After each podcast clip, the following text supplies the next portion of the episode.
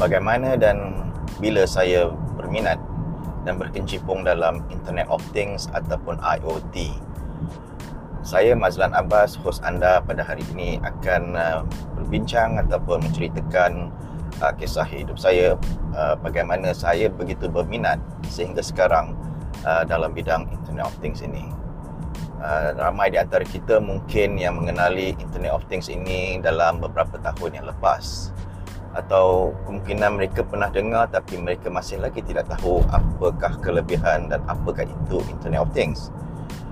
Bagi diri saya, uh, seawal tahun uh, 2000 eh, sebab uh, kalau kita melihat sejarah Internet of Things itu sendiri, Kevin Ashton atau yang digelarkan sebagai bapa kepada IoT, the father of Internet of Things, dia Uh, mendapat ilham uh, bagaimana untuk uh, membangunkan Internet of Things ini selepas beliau yang bekerja di Procter Gamble merasakan ada sesuatu yang kurang apabila beliau sebagai seorang uh, pengurus jualan uh, dalam store dia merasakan bagaimana hendak uh, mengesan ataupun mengetahui stok yang ada pada uh, lipstick eh, yang uh, warna-warna lipstick yang tertentu mungkin telah uh, dah out of stock tapi tidak diletakkan uh, di di shelf lah maknanya. Masih lagi di warehouse.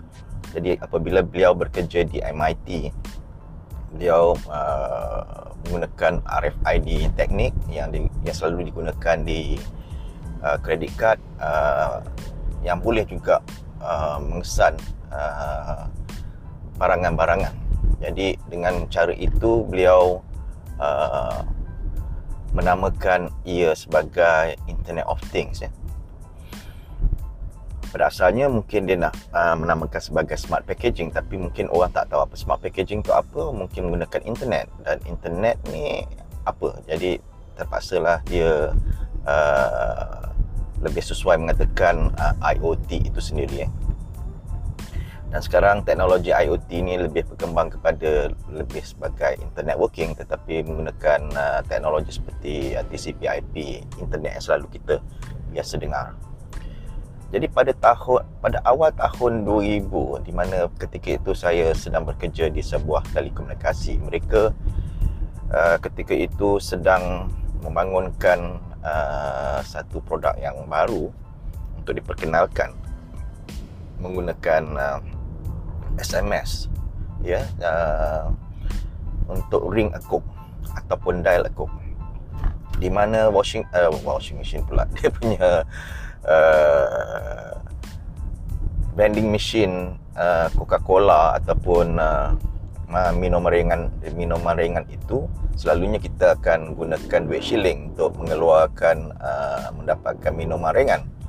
Jadi bagaimana caranya kalau kita menggunakan telefon untuk uh, uh, membayar menggantikan duit untuk membayar dan mengeluarkan barangan daripada uh, minuman ringan itu daripada vending machine. Jadi uh, dia menggunakan uh, pada ketika itu kami namakan teknologi memang dikenali sebagai machine to machine ya. Dan uh, sebagai internet masih lagi mel- belum meluas uh, kami menggunakan SMS untuk uh, memberi arahan tertentu. Jadi ada satu device yang diletakkan di uh, machine vending machine itu yang akan menerima SMS dan uh, arahan itu akan uh, apa tu uh, memberi arahan kepada mesin untuk mengeluarkan uh, minuman ringan yang tertentu. Jadi apa yang boleh kita buat ialah sebagai contoh ya uh, katakan kita berada di depan vending machine dan kita tidak ada duit seorang anak ini mengatakan saya hendak uh, minum uh, duit in, uh, minum uh, minuman ringan ini bagaimana hendak membayarnya? Uh, mungkin dia tak ada duit tapi dia mempunyai telefon. Apa yang dia buat ialah dia menghantar ataupun dia dial nombor nombor yang ter, terpampang di vending machine itu dan vending machine itu uh, sama ada vending machine tu menggunakan uh, dial up tu. Uh, apabila telefonnya berdering maka dia akan uh, mengeluarkan kod ataupun dia menghantar satu SMS-nya command yang ada command maka arahan itu akan uh, memuntahkan uh, mengeluarkan minuman uh, ringan itu. Itu adalah awal pada tidak silap saya pada 2001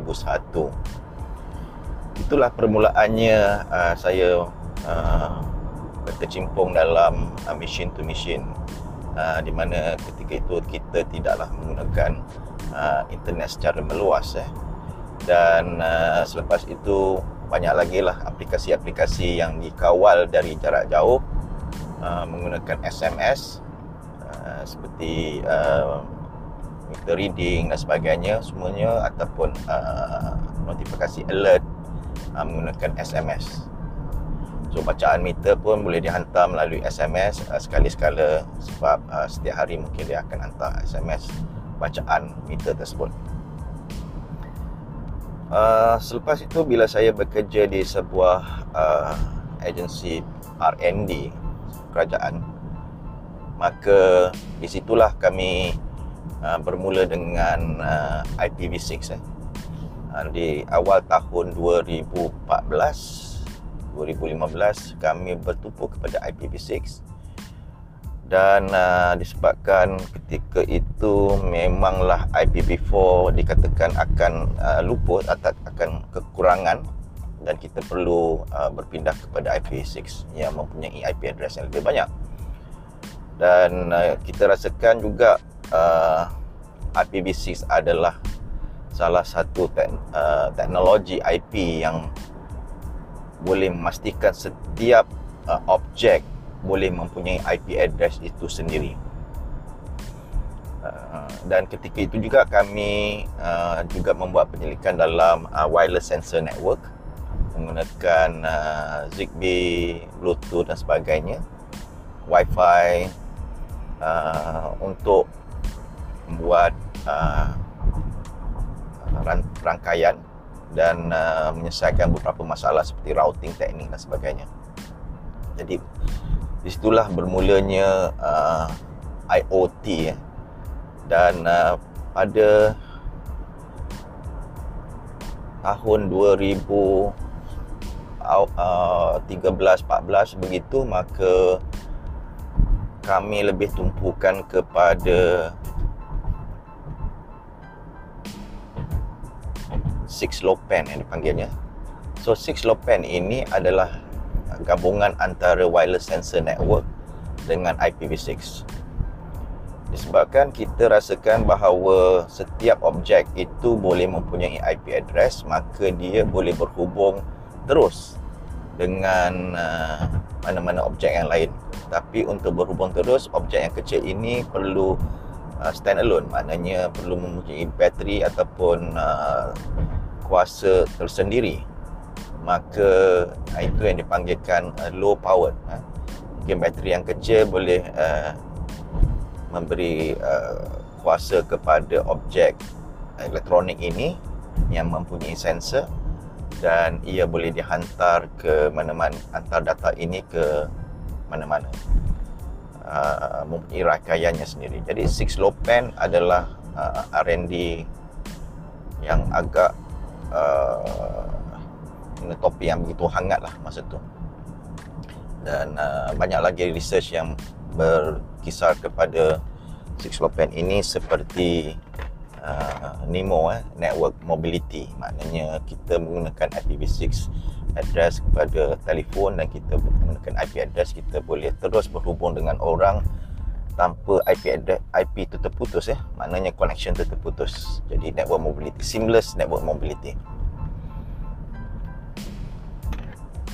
Jadi uh, pada 2013 dan penghujung 2014 maka kami bangunkan uh, uh, plan Indo ataupun strategic roadmap untuk Malaysia uh, National IoT Strategic Framework yang menyenaraikan beberapa objektif untuk membangunkan Malaysia atau jadikan Malaysia sebagai satu hub Internet of Things dan membuat satu ekosistem supaya produk-produk kita boleh dibangunkan uh, dan apa research kita boleh dikomersialkan. uh, dan dan 2014 itu bila kita kami lancarkan maka bermulalah uh, apa yang kami katakan uh, beberapa syarikat yang berminat untuk berkecimpung lah dalam bidang ini. Dan pada tahun itu juga uh, saya uh, telah uh, set up satu company subsidiary yang dipanggil uh, Redtone IoT uh, di mana uh, kami rasakan uh, smart city adalah salah satu aplikasi IoT yang akan you know, uh, digunakan sepenuhnya sebab smart city mempunyai masalah-masalah yang tertentu di mana sebagai contoh waste management, traffic light, security dan sebagainya perlu menggunakan uh, teknologi IoT itu sendiri untuk uh, mengambil data dan membuatkan bandar itu bestari lah smart city. Dan akhirnya pada 2017 uh, saya keluar maka membangunkan startup sendiri dan masih lagi dalam uh, uh, bidang Internet of Things ya. Jadi kami namakan syarikat itu Favor IoT ataupun Favorite. Jadi Favorite ini pada asalnya ialah untuk membantu orang orang-orang tua yang berada di rumah tanpa dipantau oleh anak-anak mereka yang agak sibuk sekiranya mereka memerlukan apa tu uh, memerlukan bantuan maka mereka boleh menggunakan teknologi seperti IoT ini sendiri ya. Dan sekiranya mereka sakit, kita boleh juga melihat kesihatan mereka.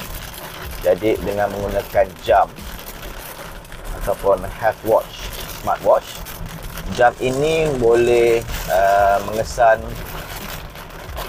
mengesan uh, blood pressure ni, tekanan darah, ECG, uh, jantung dan sebagainya maka uh, ia juga mempunyai GPS dan dia boleh tahu lokasi seseorang itu sekiranya dia memerlukan bantuan. Uh, jadi itu adalah produk yang kami bangunkan untuk uh, yang dipanggil Rakit dan ditawarkan kepada orang yang pergi haji jugalah. Jadi kami sempat uh, uh, menjualnya dengan pada partner kami yang berada di di Arab Saudi, di Maldives dan sebagainya. Uh, mereka menggunakan ini untuk uh, trial untuk haji mereka. Dan kemudian uh, kami juga ada satu aplikasi yang pernah kami bangunkan dahulu tapi kami perbaikinya yang dipanggil Favor Sense. Uh, Favor Sense ini mungkin dia tidak uh, 100% IoT device tetapi menggunakan uh, smartphone sebagai IoT device sebab smartphone itu mempunyai uh, GPS ya. Jadi apa yang kami nak selesaikan masalah ialah apabila kita membangunkan sesebuah bandar bestari, kita perlu mengetahui apakah masalah masalahnya. Jadi apakah pain pointnya? Dan untuk mendapatkan pain point ini kami katakan mungkin uh, rakyat itu sendiri, kita punya public, orang ramai boleh memberitahu apakah pain pointnya sekiranya kita mendapati uh, jalan kita berlubang ataupun lampu jalan tak menyala lampu traffic light rosak ataupun pipe bocor sampah yang tidak diangkat maka kami kita sebagai orang ramai merasakan ini satu masalah yang sepatutnya uh, pihak berkuasa tempatan menyelesaikannya secepat mungkin jadi mungkin mereka tidak nampak eh masalah itu sebab uh, tidak mustahil kita hendak meletakkan sensor ataupun kamera di merata-rata tempat. Jadi apa kata kalau orang ramai itu sendiri menjadi mata kepada uh, pihak berkuasa tempatan local council ini. Sekira kita sendiri nampak masalah itu, bagaimana kita hendak merakamkannya dan menghantarkannya dengan tempat yang masalah itu dengan dengan dengan cepat.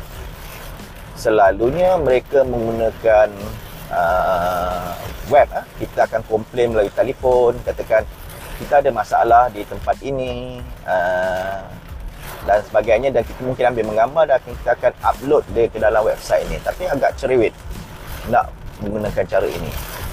Uh, itu kalau menggunakan telefon ataupun website ya. Dan sekiranya mereka dah kita pun tak tahu apabila laporan itu telah dibuat sama ada mereka telah mengambil tindakan atau tidak.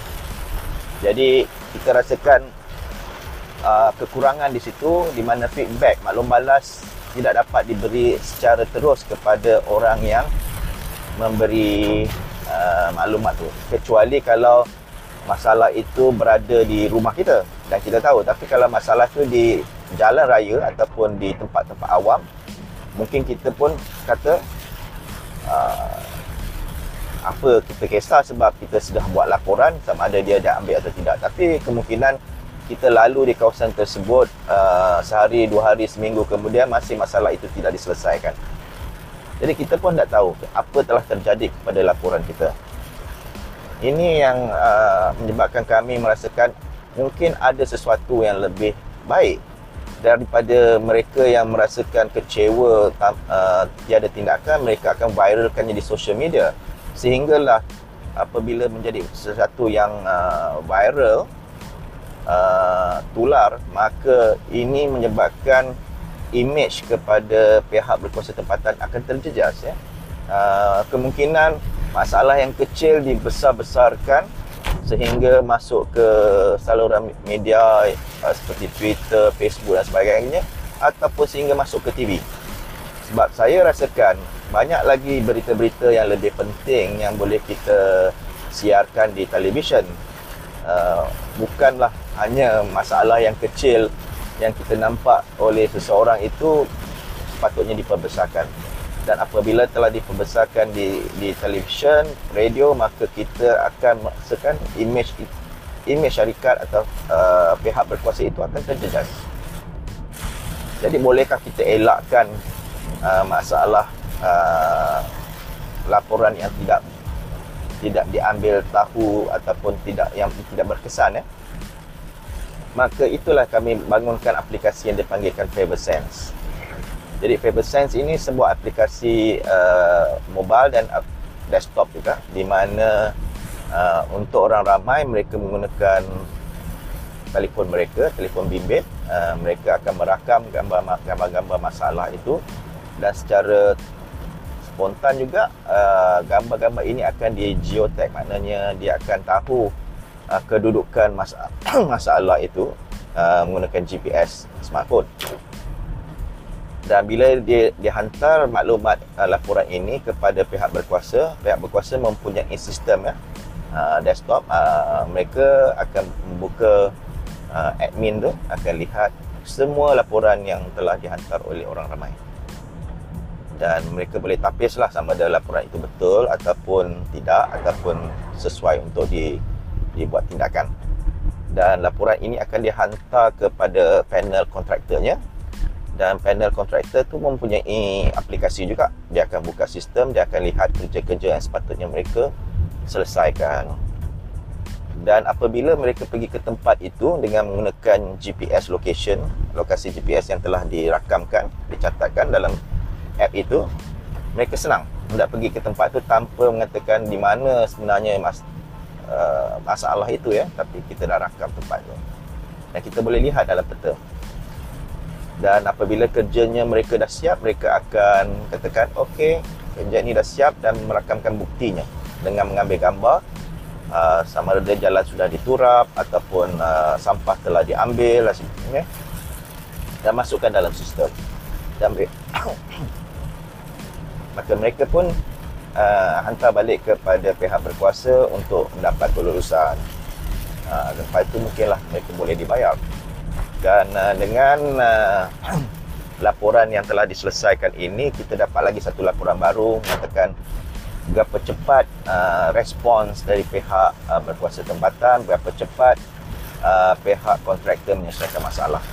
Dan setiap kali uh, tindakan yang telah dibuat seperti uh, acknowledgement, Uh, uh, masalah telah diselesaikan itu akan dihantar balik secara notifikasi kepada penghantar laporan itu kalau ia uh, laporan itu diguna, di, dibuat oleh orang ramai maka orang ramai sendiri akan melihat aplikasinya di dalam telefon yang masalah yang dia laporkan tu telah diselesaikan. Ha, sekiranya orang ramai kalau aplikasi mobile tu digunakan oleh kaki tangan itu sendiri itu pun lebih baik sebab dia private ya. Ha, tapi kalau nak buat public pun boleh, nak buat private pun boleh. Jadi ini ini memudahkan uh, kita untuk mengambil maklum balas dan menyelesaikannya dan akhirnya kita mendapat statistik. Uh, sesebuah bandar itu mempunyai masalahnya di mana? Kan? Uh, mana masalah yang paling besar? The top 3 ataupun yang the top 10 atau the top 5 maka masalah ini akan kita gunakan uh, laporan ini statistik ini kita akan gunakan untuk membuat aplikasi uh, smart city lah.